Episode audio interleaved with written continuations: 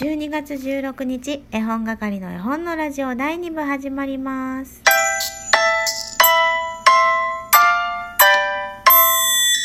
こんにちは、絵本係のまこです。第2部始まりました。この番組は絵本つながる言葉命をテーマに活動している絵本係が絵本の話をしたり絵本じゃない話をしたりする12分間です。どうぞよろしくお願いします。第2部やってきました。ですね、今日のこの第2部はですね、お便り読ませていただきながら絵本の紹介などもしていけたらなと思っています。どうぞ最後までお楽しみください。じゃあね、お便り読ませていただきますよ。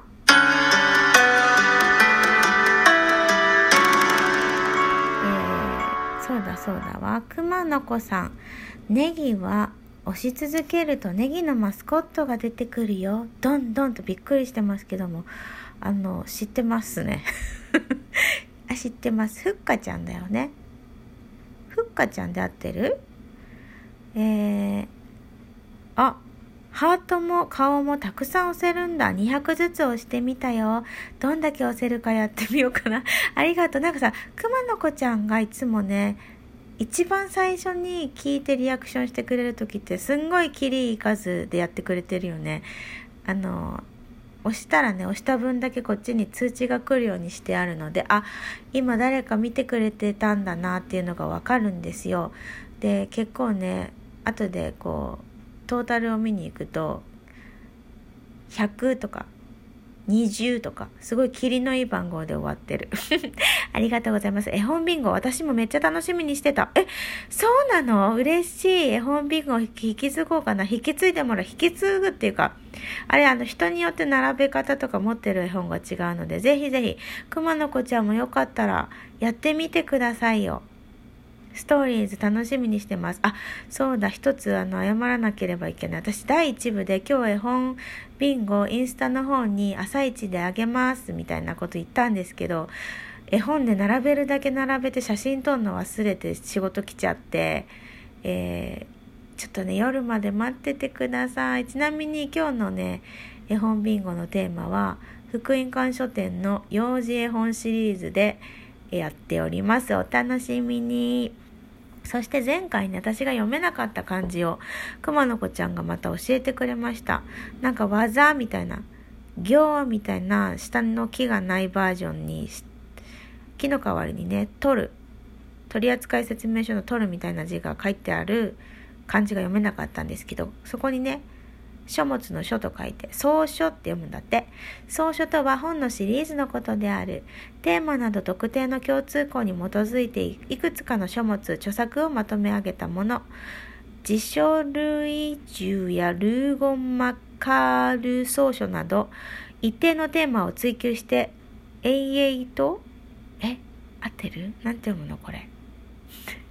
編まれたものもあれば、ある出版社が同一の体裁で定期的に刊行するもので草書と称しているものもある。講義には文庫、新書、選書も含むということなので、じゃあ絵本係草書になるってことかな。ちょっとわかんないけど、ありがとうございます。今日ね、声のとまたおとしめに喋っているんですけど、またさ、喉の調子がいまいちなんだよね。なんかこの時期に喉やられるとマジでビビるからやめてほしいんだけど、だからずっとね、マヌカハニーをお湯に溶かしたものを水筒に入れて持ち歩いてちょびちょび飲んでいます。だいぶね、マシになりましたよ。そしてね、ズミさん、全然ギフト送ってなかった絵本係文庫応援しています。気づいた時にここで送るから、今日もこれからもお礼のトークはいらないわ、というわけで美味しい棒3本いただきました。いらないって言ってるけど、とりあえずこうしてはどうでしょう。今回だけ読ませていただきました。で、ちゃんとね、確認したよ。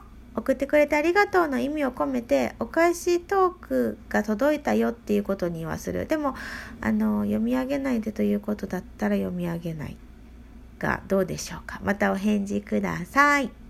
そしてにゃっきさん、こんにちは。優しい声と面白い内容にいつも心救われています。ありがとうございます。さて、そろそろクリスマスプレゼントを用意しようと思っているのですが、まこさんの影響もあって絵本もいいかなと思っています。うちの子は誰に似たのか、人体についてすごく興味があるみたいですが、普通の図鑑はちょっと難しくて自分で読む気にはならないみたいです。そんな子でも楽しめる人体に関する絵本、何かありますか？もし話すことがなければぜひ教えてください。ナイスなね、フォローが入りましたけれども、話すことがあってもなくてもお答えしたいなと思って、図鑑が難しい。でも一人で読みたいのかな？ヤッキーさんが一人で読んでって思っているのかな？ね、どっちかわからないけど、どっちにしても図鑑はそんなに得意じゃないと。いうことで、リアルなのが難しいのかな。どうなんでしょうね。ちょっとね、年齢とかも、でもうちの子はって書いてあるから、男の子だったら真ん中の子だよね。柳生源一郎さんという方をご存知でしょうか。絵本作家さんなんですけど、柳生さんの科学の友絵本シリーズ、柳生さんのというか福音館のね、科学の友絵本シリーズで柳生さんが書かれている、絵本がたくさんあるんですけど、とっても面白いですよ。花の穴の話とか、かさぶたくん、救急箱、救急箱はごめんなさい、絵が柳生さんなだけで文は山田誠さんだね。あとはね、何があったか、おへその秘密とか、腹ペコさん、とてもね、いい派とあー派、とてもなんでしょうね、そういう図鑑とかとは違った切り口で人体について教えてくれています。教えてくれてるっていう言い方もね、ちょっとね適さないかもしれない。興味を持たせてくれる。で、その先はその子が興味を持ったところはもっと他の絵本で深掘りしてねみたいな感じで、入り口的な感じですね。でね、あとね、もう一つね、私がね最近出会っていいなと思った絵本があるんですよ。これもね、科学の友傑作集なんですけど、五味太郎さんの体の皆さんっていうもの、これもねダイレクトにこう体のことについては説明とかね、絵で表しているわけじゃないんですけど、どうやって言えばいいのかな。例えば一つの事柄が、例えばですよ、ちょっと内容には触れずにいくけど、例えば鉛筆を持とうとした時に、持つとする、頭が持ちたいと思う、目が鉛筆を、見つける、手がそれを取ろうとするみたいな、そういう一つの動きに関してもいろんな体の部分が使われているんだよということが絵本で表されています。最近私出会ったんだけど、これめっちゃいいと思ってね購入しました。また詳しく知りたいものがあればお知らせくださいというわけで、もう8分になってしまいましたね。ちょっと急ごうか。羊雲さん、まこさんお久しぶりです。ラッキーアイテム絵本じゃないのねと聞いてくれたんだね。ありがとうございました。ツッコミをしてしまいました。もちろん心の中で。こっそり遅い懺悔投稿。今年の懺悔はやっぱり過去最高の絵本購入でしょう。後悔はしていませんが、主人の目はかなり痛い。多分過去3年と同じか、それ以上に買ってます。過去3年分が今年1年と同じぐらいってことか。ほう、でもやっぱいいんじゃないの私がねダメって言うはずも、ちょっと考えた方がいいんじゃないですかっていうはずもないんですけれども、大丈夫です。それ以上に買っている人がここにいます。一気にまとめて聞いていますので、遅い投稿失礼いたしましたといただきました。ありがとうございます。いや、たまにさ、マリンさんあたりが今月何冊買ったんですかとか、いくら買ったんですかとか聞いてくれるんだけど、ちょっと私来月ちょっとカウントしてみようと思います。だいたいでも1月だからな、いっぱい買っちゃうのかな。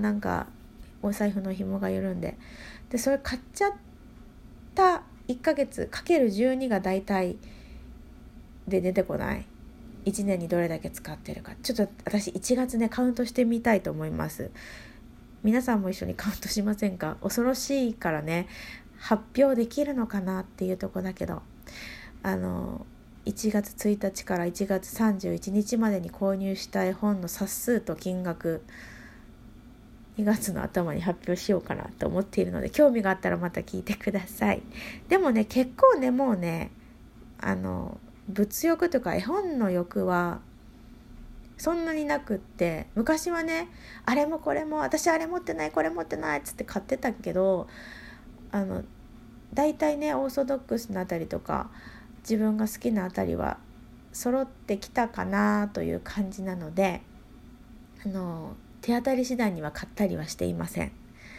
でもね、新刊とか出ちゃうとね、やっぱチェックしたくなっちゃうよね。というわけで、ちょっとお時間になってしまったので、第2部ここまでにしようと思います。最後までお付き合いしてくださった皆さん、ありがとうございます。明日はね、木曜日ですよ。絵本探偵ございます。絵本探偵は、週に1回にしていこうと思っています。ですのでね、皆さん、木曜日に残そうか。じゃあ明日あるから木曜日の方だけ残します。その後ね、日替わりコーナー改定したいと思いますので、またよかったら聞いてください。それでは皆さん、さいならきょ。